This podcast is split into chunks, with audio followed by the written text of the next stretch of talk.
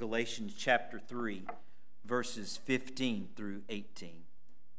To give a human example, brothers, even with a man made covenant, no one annuls it or adds to it once it has been ratified. Now the promises were made to the Abraham and to, the, to his offspring. It does not say, and to his offsprings, referring to many, but referring to one, and to your offspring, who is Christ. This is what I mean. The law, which came 430 years afterward, does not annul a covenant previously ratified by God, so as to make the promise void. For if the inheritance comes by the law, it no longer comes by promise, but God gave it to Abraham by a promise. This is God's word.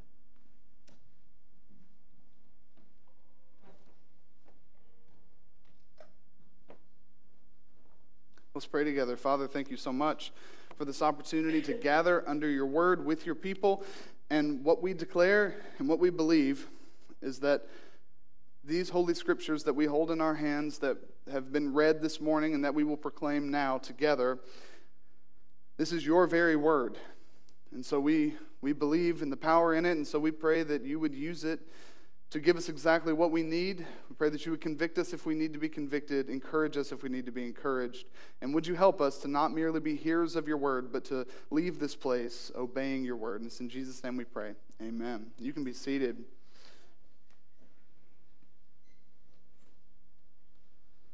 We are walking through the book of Galatians. If you're new to Trace Crossing, our typical practice through preaching is to preach through books of the Bible essentially verse by verse. We're going to be preaching through the book of Galatians uh, right up until toward the end of March, and we're going to take a break and we're going to have a four week series. Uh, leading up to Easter, and then after Easter, we're going to pick Galatians back up and finish the book before the summer hits. We are seven weeks in, and this is our second week in chapter three. We will spend two more weeks in chapter three because it is one of the most glorious chapters in the entire Bible. Now, Paul's letter to the Galatians, as we've been learning, and I hope you've been seeing this, it is a letter for people like you and for people like me, people who forget just how radically gracious God is. Galatians is for people at least like me, who are prone to add to add demands to the free invitation of the gospel. God extends a free invitation, and I am prone to add demands to it. Surely I must do something to contribute. Galatians is for people like me, like you, who struggle to believe that Jesus really is enough for our souls. Galatians has been serving us it's been serving us in, in the form of a warning, it's been serving us in the form of an offer. Paul has been warning us that if we add any requirements to the gospel, we lose the gospel. It's, it's Jesus, not Jesus plus something else. But he offers us this reminder after reminder that the gospel is news of a promise that God made long ago, and it's a promise that is fulfilled in the life, death, and resurrection of Jesus. A promise that guarantees eternal blessing for wretched sinners like us that have made messes of our lives. So, in Galatians 3, just to take you back, we've discovered that cultural Christianity is in fact nothing but foolish Christianity. We, we saw that when you believe that just a little bit of Jesus sprinkled onto your otherwise good and decent life, if, if that is the way you're living, you need to know that that will not help your case at all before a holy God.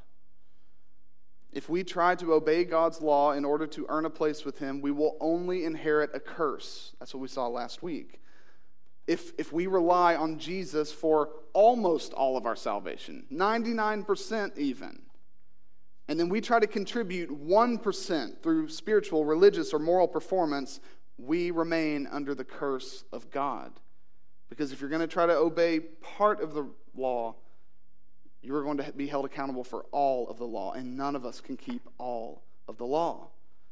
So, what we, what we said last week is that we either abandon ourselves and we cling to Jesus, or we abandon Jesus and we cling to ourselves or another idol, and there is no middle ground. Those are our two options. And we've also discovered. Now, this is just Galatians 3. This was just from one passage that we considered last week. But we've also discovered that the radical grace of God comes to us in the form of this message that we call the gospel. We learn that the reason it is so foolish to rely on works of the law is because Jesus took the curse of the law for us and he has set us free. We saw it. If you, if you have your Bible there, look at verse 13 in chapter 3. Christ redeemed us from the curse of the law by becoming a curse for us. We saw earlier in chapter 3 how we have received the Holy Spirit and we have taken part in the universal blessing that was promised to Abraham. And then we saw this, just, this un, honestly, almost unbelievable news. How do we get all of that? How, how do we receive the benefits of what Jesus has done? And the answer is striking believe. Simple faith. Just by taking God at His word, just by believing in Jesus, our sins, our worst sins, our most repetitive sins, our past sins, our present sins, our future sins are forever forgiven. We forever belong to God, and we have a glorious future awaiting us. And none of this requires any effort on our end. God has done all that needs to be done for us to inherit the riches of His eternal kingdom. And I hope, and I know some of you started to feel this way because we've had conversations already. At this point in the letter, you may be asking, okay, whoa, whoa. I, all right, I, I get it, I'm not earning, but obedience is in the Bible, right? Uh, the law is in the Bible. Sure, like, I, I mean, it's, are, are you a universalist? Like, I'm, I'm kind of confused here. I don't understand. Like, can I just, are you, are you saying that I can just sin all I want and God's just going to forgive me? And where, where does obedience come into play? And where does the law come into play? I, I you know, you start to squirm. We squirm. We squirm at the idea that God's love for us and the promised blessing for us doesn't change on the basis of our obedience. When we are faithful, God loves us. When we are unfaithful, God loves us. But what about works? You sound like James. You sound like James. What about works? What about the law? Now, God's grace, I get it. That's how it starts. But the rest of the journey, it at least involves our obedience, right? It at least involves, there's that word, you know, sanctification. We believe that we're becoming holy. We believe that we have a role. So I'm not hearing any of that. And so you're asking questions. What about the law? Paul has anticipated your questions. Paul has anticipated your questions. In, in verses 15 through 25, Paul explores the relationship between God's free promise in the gospel and his demands in the law.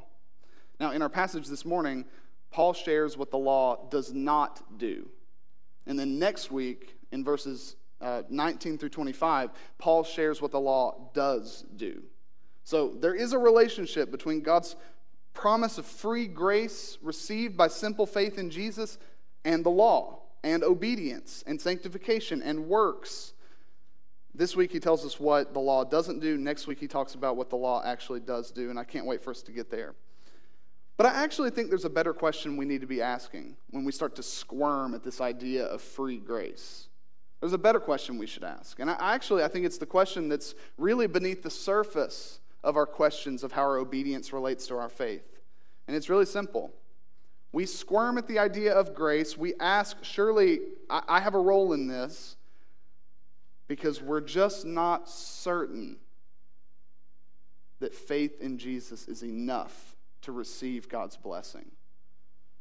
The question beneath our question of how the law relates to faith is how can I be certain that faith in Jesus is enough to receive God's blessing. That's what's at the heart of our discomfort with so much grace from God.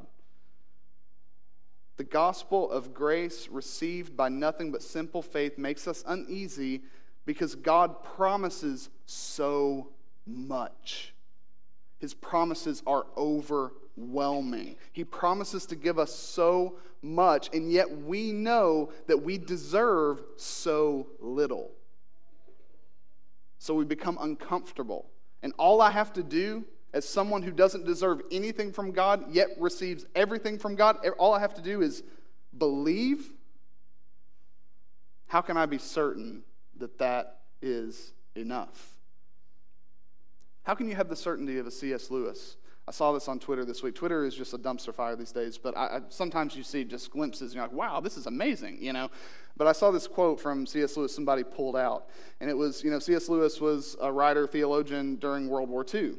And, you know, World War II is, you know, really rough. And so, like, he's writing all these books and he's on the radio all the time. But, I mean, you know, they're in a war. So someone just asked him, they were like, so uh, if, uh, if, you know, the Germans drop an atom bomb on England and you see the bomb coming, you know, what, what's the last thing you're going to say or think or write? You know, just trying to get in C.S. Lewis's head. He's a brilliant man, brilliant. You know, what, what's the last thing that you're going to be thinking? And C.S. Lewis he says, I would look up at the bomb and I would say, You're just a bomb. I'm an immortal soul. You're just a bomb. I'm an immortal soul. That kind of certainty. You're just a bomb. That no matter what comes, you're not doubting who you belong to. No matter what comes, you are certain that God has you in his grasp. So, how can we be certain that our simple faith in Jesus is enough to save us? Paul gives us three answers in verses 15 through 18. We can be certain that our faith in Jesus is enough to receive God's blessing because, reason number one, God's blessing is a promise, and God always keeps his promises. So, reason number one that you can be sure that simple faith in Jesus is enough to receive God's blessing. is First, God's blessing is a promise, and God always keeps his promises. The second reason,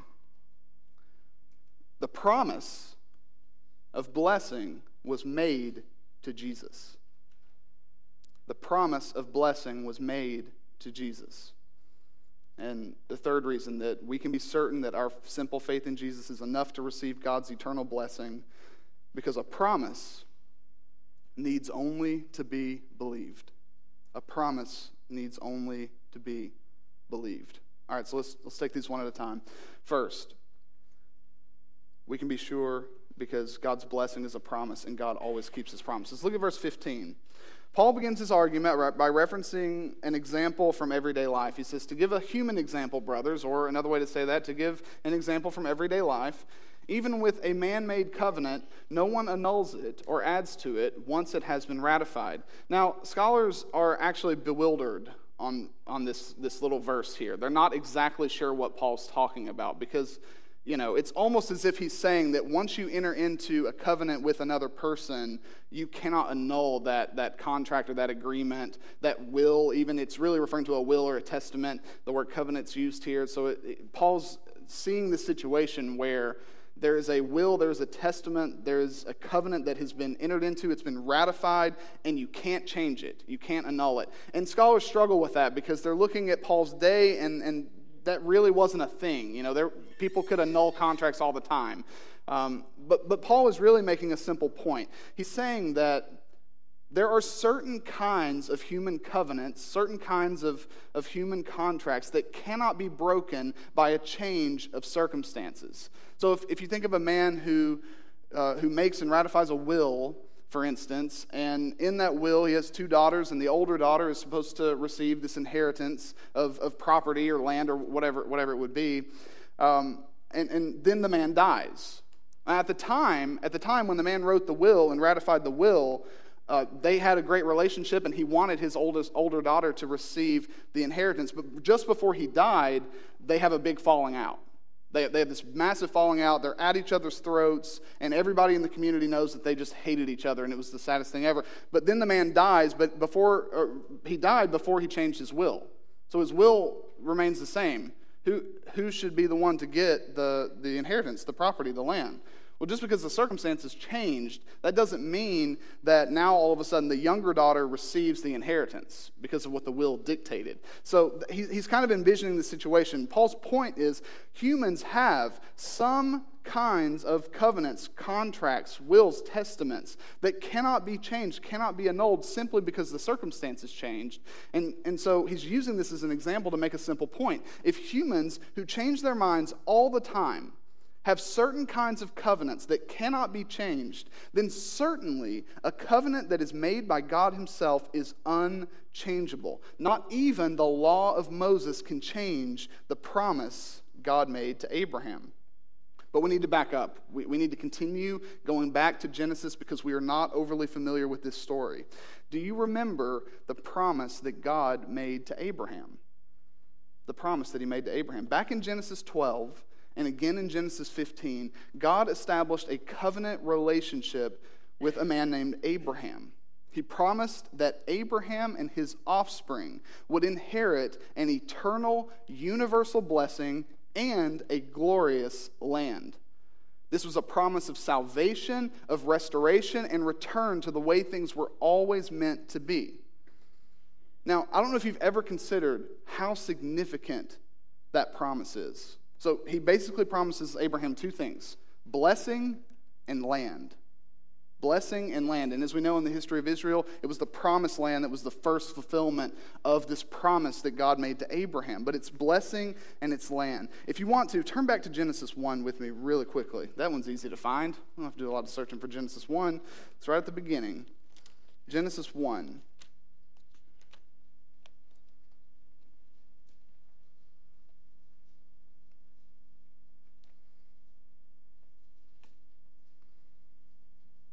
Genesis 1, and we'll be in verses 26 through 28.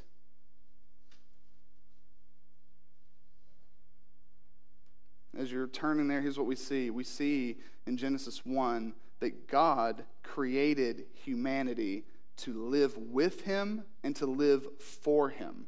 The original humans were given dominion to rule and care for the earth. They were given the task of populating the earth and filling the earth with the glory of God. Humanity, this, this first couple in relationship with their Creator, they walked in the blessing of God. They experienced true peace and true joy, and they had meaning and purpose in their lives. And they lived in this glorious land where the presence of God dwelled. So let's, let's look at this really quickly. Genesis 1, starting in verse 26. Then God said, Let us make man in our image, after our likeness and let them have dominion over the fish of the sea, and over the birds of the heavens, and over the livestock, and over all the earth, and over every creeping thing that creeps on the earth. So God created man in his own image. In the image of God, he created him. Male and female, he created them. And God blessed them. And God said to them, Be fruitful and multiply, and fill the earth, and subdue it, and have dominion over the fish of the sea, and over the birds of the heavens, and over every living thing that moves on the earth. And we'll stop right there. What do we see here? As God created people in his image, what does he give them? In verse 28, and God blessed them. The blessing of God was on humanity. Humanity was made for the blessing and peace and joy of God. And they were also given the land. Let us, let us give them dominion over the fish of the sea and over the birds of the heavens and over the livestock and over all the earth. They were given a land, but most specifically, they were given the Garden of Eden as a place where they would dwell with God. But, as we know, sin entered the world. The original couple chose to make their own way. All they had to do was believe God. All they had to do was believe God, trust God. And they didn't. They, they wanted to make their own way, they wanted to find their own purpose. They essentially stopped trusting and start performing. You notice that, right? As, as Satan tempts them to take and eat, they stop trusting and relying on God's means of provision and they want to make their own way. They want to make their own means of provision. They want to provide for themselves. They want to perform to accomplish something for themselves. And what did they lose? Have you ever considered, as you've read Genesis 3, what do we find as God pursues them and confronts them in their sin? They lose blessing. right? That's what the curses imply. The man is cursed, the woman is cursed, the earth is cursed. Curse replaced blessing. The curse of sin and death now replaced the blessing of life and joy. But what else did they lose? They didn't just lose blessing, they lost land. They lost land. At the end of Genesis 3, and you can read that later, but what we see is this, this really, really cool story about how the people are banished from the Garden of Eden. And that there are these two angelic beings who are, who are placed to guard the way back to the Garden of Eden. They have these flaming swords to make sure that no one comes back in. So, because of sin, they lose the land and they lose the blessing of God. Now, after that, from, from Genesis 4 to Genesis 11, sin spread as rapidly as humanity did.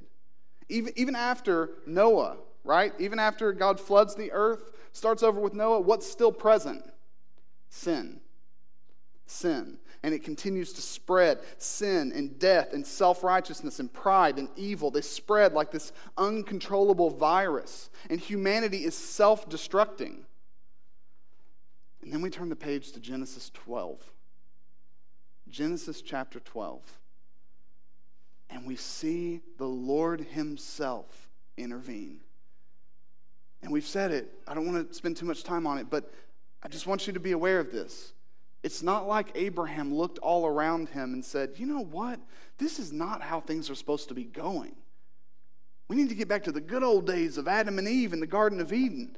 I'm going to find God. I'm going on a journey and I'm. No.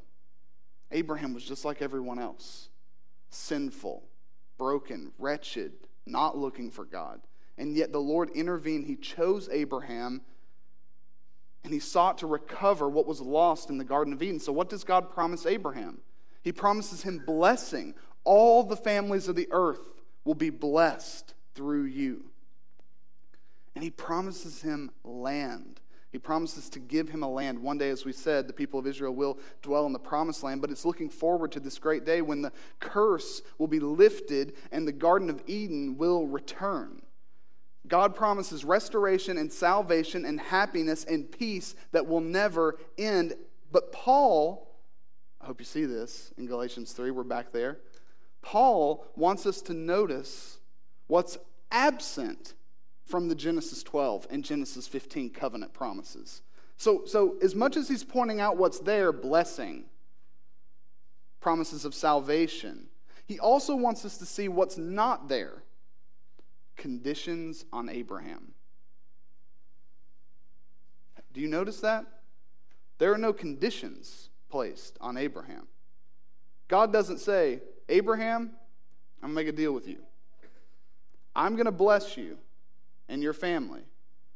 And I'm going to create this new world for you and all of your descendants only if you follow these rules.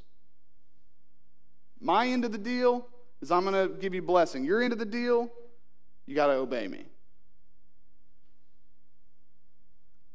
God doesn't say, Abraham, eternal blessing is yours if you don't mess everything up. Blessing, salvation, it's yours, Abraham. Just hold up your end of the deal. No, we don't see conditions or terms for Abraham to uphold because it wasn't a deal, it wasn't a contract, it was a covenant that was based on promise. It was a promise. The blessing of Abraham is a promise. This glorious future, this return to Eden, the salvation that God that God is going to enact. It is all His doing. It is His initiative. It is His promise, and it is His action. Genesis 12 and Genesis 15 record God telling Abraham over and over and over, I will. I will. I will. Go read the passages later. You will not find these words. You must. You must. You must. And so, what did Abraham do? Abraham received this promise and entered into this relationship simply by taking God at his word. He believed. And in Genesis 15, Paul earlier in Galatians 3 said that it was counted to him as righteousness. Salvation and blessing come through promise, not performance. And it works this way with us.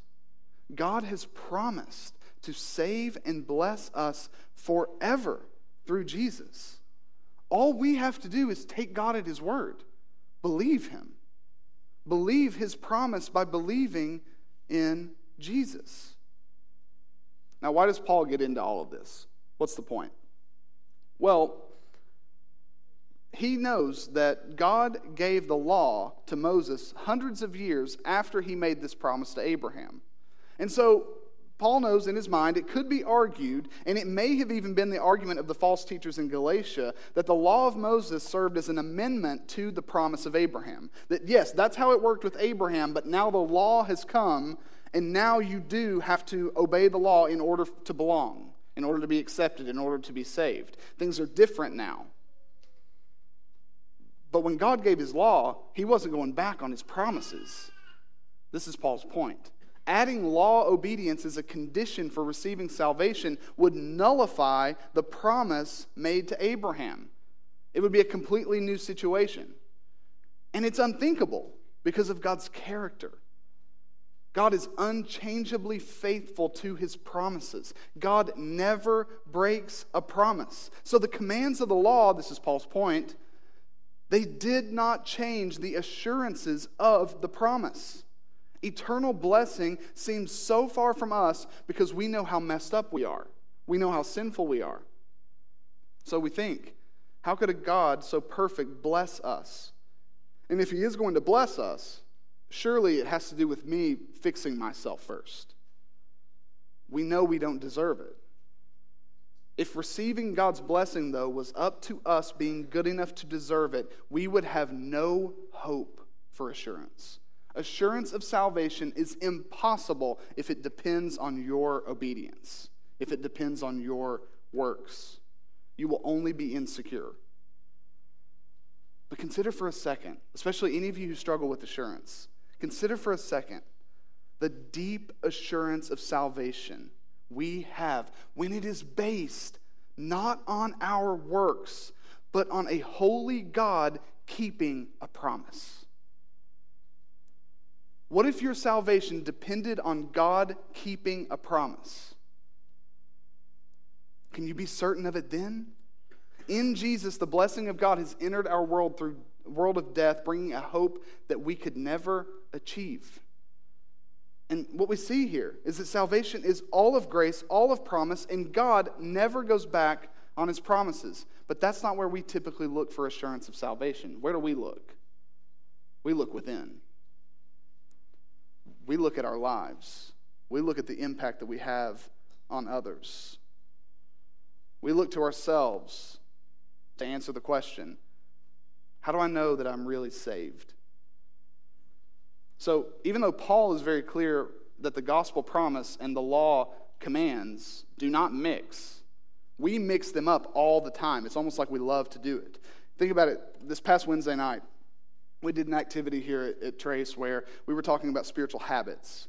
And so we had, we had a whiteboard up and, and we were just listing different spiritual habits that help us love God more. You know, what are those things in your life that help you love God more? And so we talked about Bible study, we talked about prayer, we talked about fasting and worship, and even confession and repentance as, as habits we need to be in in order for us to love God more, hate our sin, all, all of those things.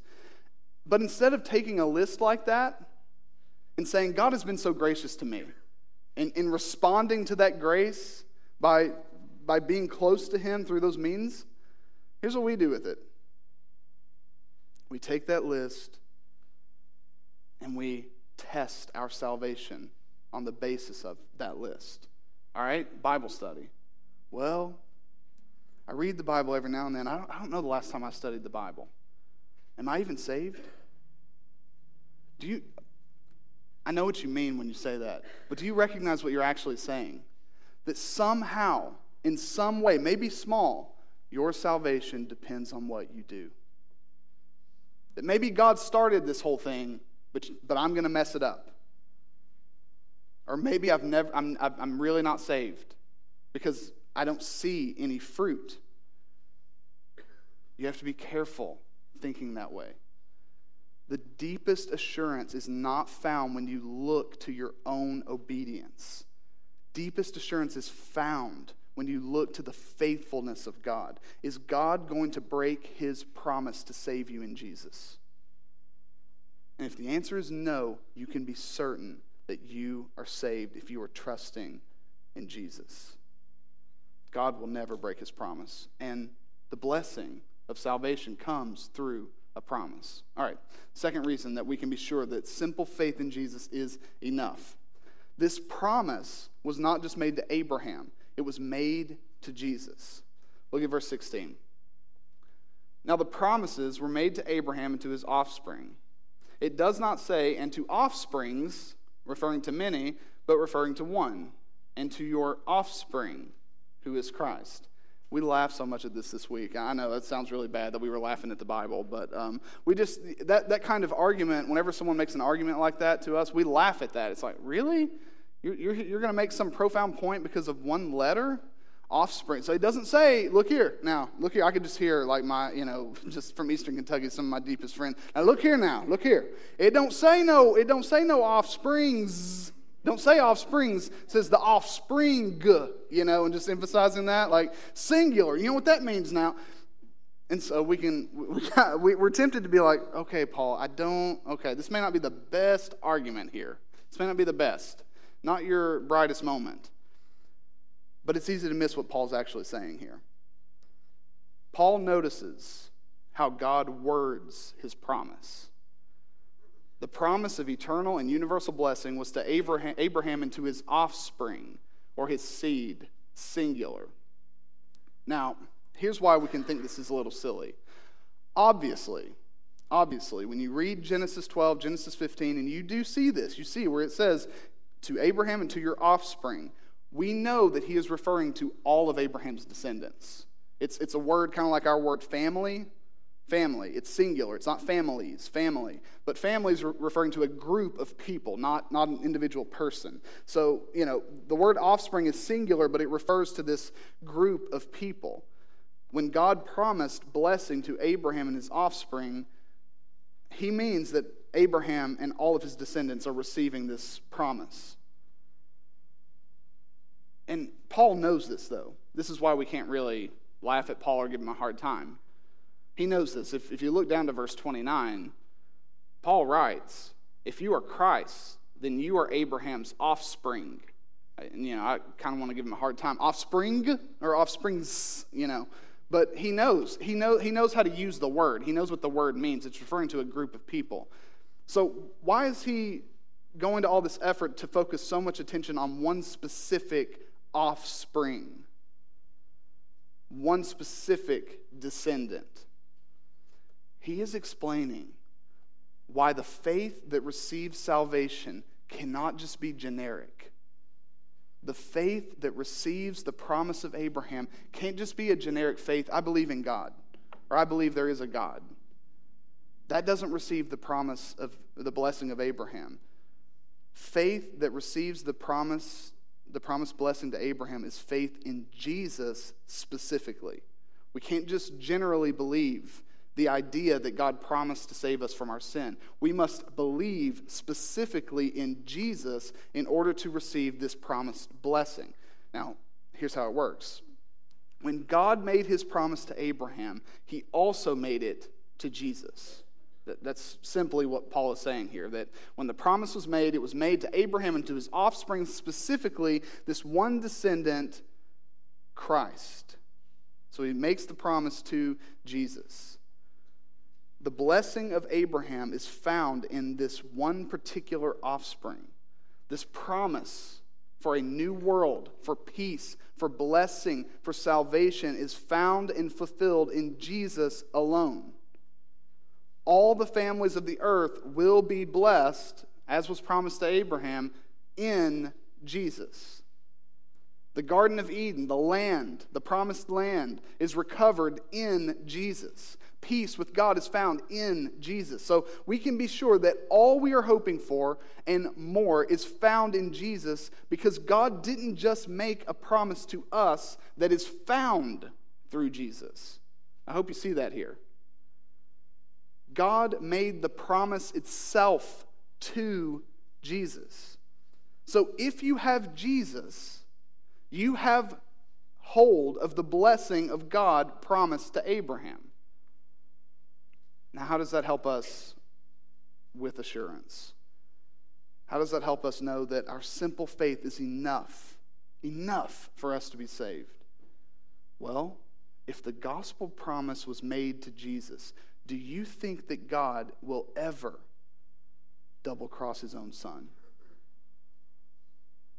So it's not just that God made a promise to you and God will never break his promise. God made the promise to Jesus. We don't deserve God's blessing. So you, you would be wrong, but you could reasonably argue yourself into doubting that God will continue to keep such a promise to someone like you. But Jesus does deserve God's blessing. He did live a sinless, perfect life. So if you have Jesus, God is going to include you in the new world he promised to Jesus. As, as Paul later writes, if you are Christ, then you are Abraham's offspring, heirs according to the promise. Because God's blessing is a promise, and because that promise is made to Christ, your simple faith in Jesus is enough. There is no future world apart from Jesus. There is no future world of peace and happiness and blessing and acceptance and belonging apart from Jesus. So here's why that's good news. Since that's true, there is no one too far from God to be accepted by God today. All it takes is the humble realization that it doesn't depend on you, but on Christ. So, whatever you've done,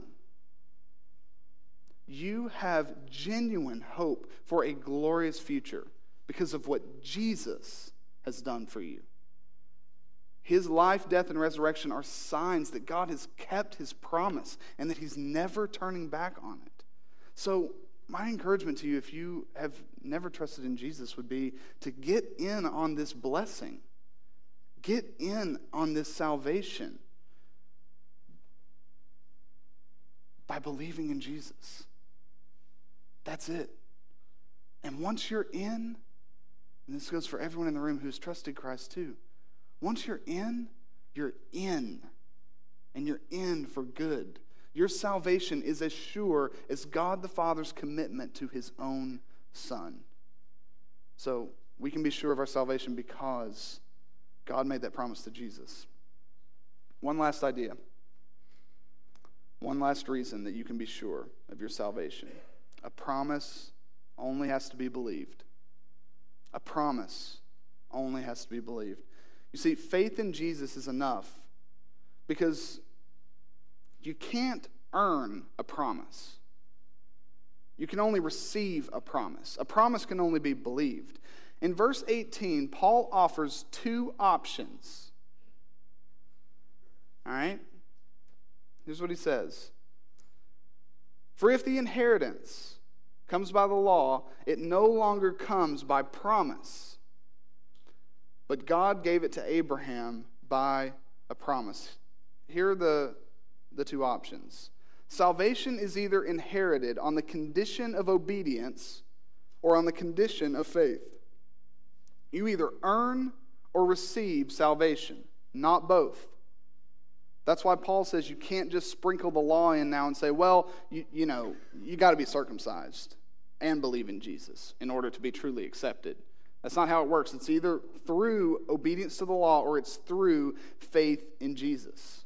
Now, our obedience and our faithfulness to God, they have their place. But Paul is saying that if they are necessary for salvation, then salvation is by works, not promise. So, consider two ways you can receive an inheritance. I don't know if any of you have ever received an inheritance, but two ways that you can receive an inheritance. The first option you have a relative who leaves you an inheritance of money on the condition that you do something like graduate college with a bachelor's degree, something like that. What do you, what, how, can, how do you receive that inheritance? You gotta, you gotta graduate college. You gotta, you gotta meet the condition. Well, another option You have a relative that leaves you an inheritance of money with no conditions. No conditions. How do you receive that inheritance? You just got to believe that it's true. Show up, right? You just got to believe it. The good news for us is that the inheritance of salvation is not earned by performance, but received through promise. Paul says the inheritance of Abraham's blessing comes as a gift of God's grace. Do you notice the language at the end of verse 18? God gave it to Abraham by a promise. How do you receive a promise? Just by believing the one who made it. That's how you receive a promise. The promise made to Abraham was a promise made to Christ and a promise made to you.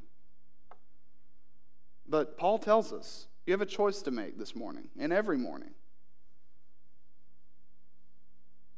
He, he essentially puts us at a fork in the road with two possible paths. One path is the path of the law. You can try to depend on your own goodness. You can try to live a good and decent life. You can try to follow the rules as best you can, cross your fingers, and hope it all works out in the end. If you're in that position, maybe you think that you are so good that you don't need Jesus. Or maybe you think you're so bad that you can't have him. The other path is the path of the gospel. You stop depending on yourself you realize that a good and decent life isn't good enough anymore. You realize that you are bad enough to need a Savior, and you believe the promise God has made to you and to Christ that in Him you will receive an inheritance of a future eternal blessing and a future glorious world. Now, when you walk on the path of the law, your salvation will depend on the demands that you are unable to meet. So if you are just subtly, even, depending on your own works, that may be the reason that you have no assurance that you are saved. Because when you walk on the path of the law, you walk on shaky ground. But when you walk on the path of the gospel, you walk on a solid foundation that will never crack beneath your feet. And you don't have to worry about falling off the path. Christ will keep your feet steady. When you receive Jesus by faith, you don't have to live in fear that you may mess things up so much that you miss out on salvation. When you receive Jesus by faith, you inherit a blessing as sure as God's faithfulness to his own word. God's grace is that powerful, his promise is that certain. So rest in Jesus and walk in the freedom that John Bunyan felt when he wrote this poem.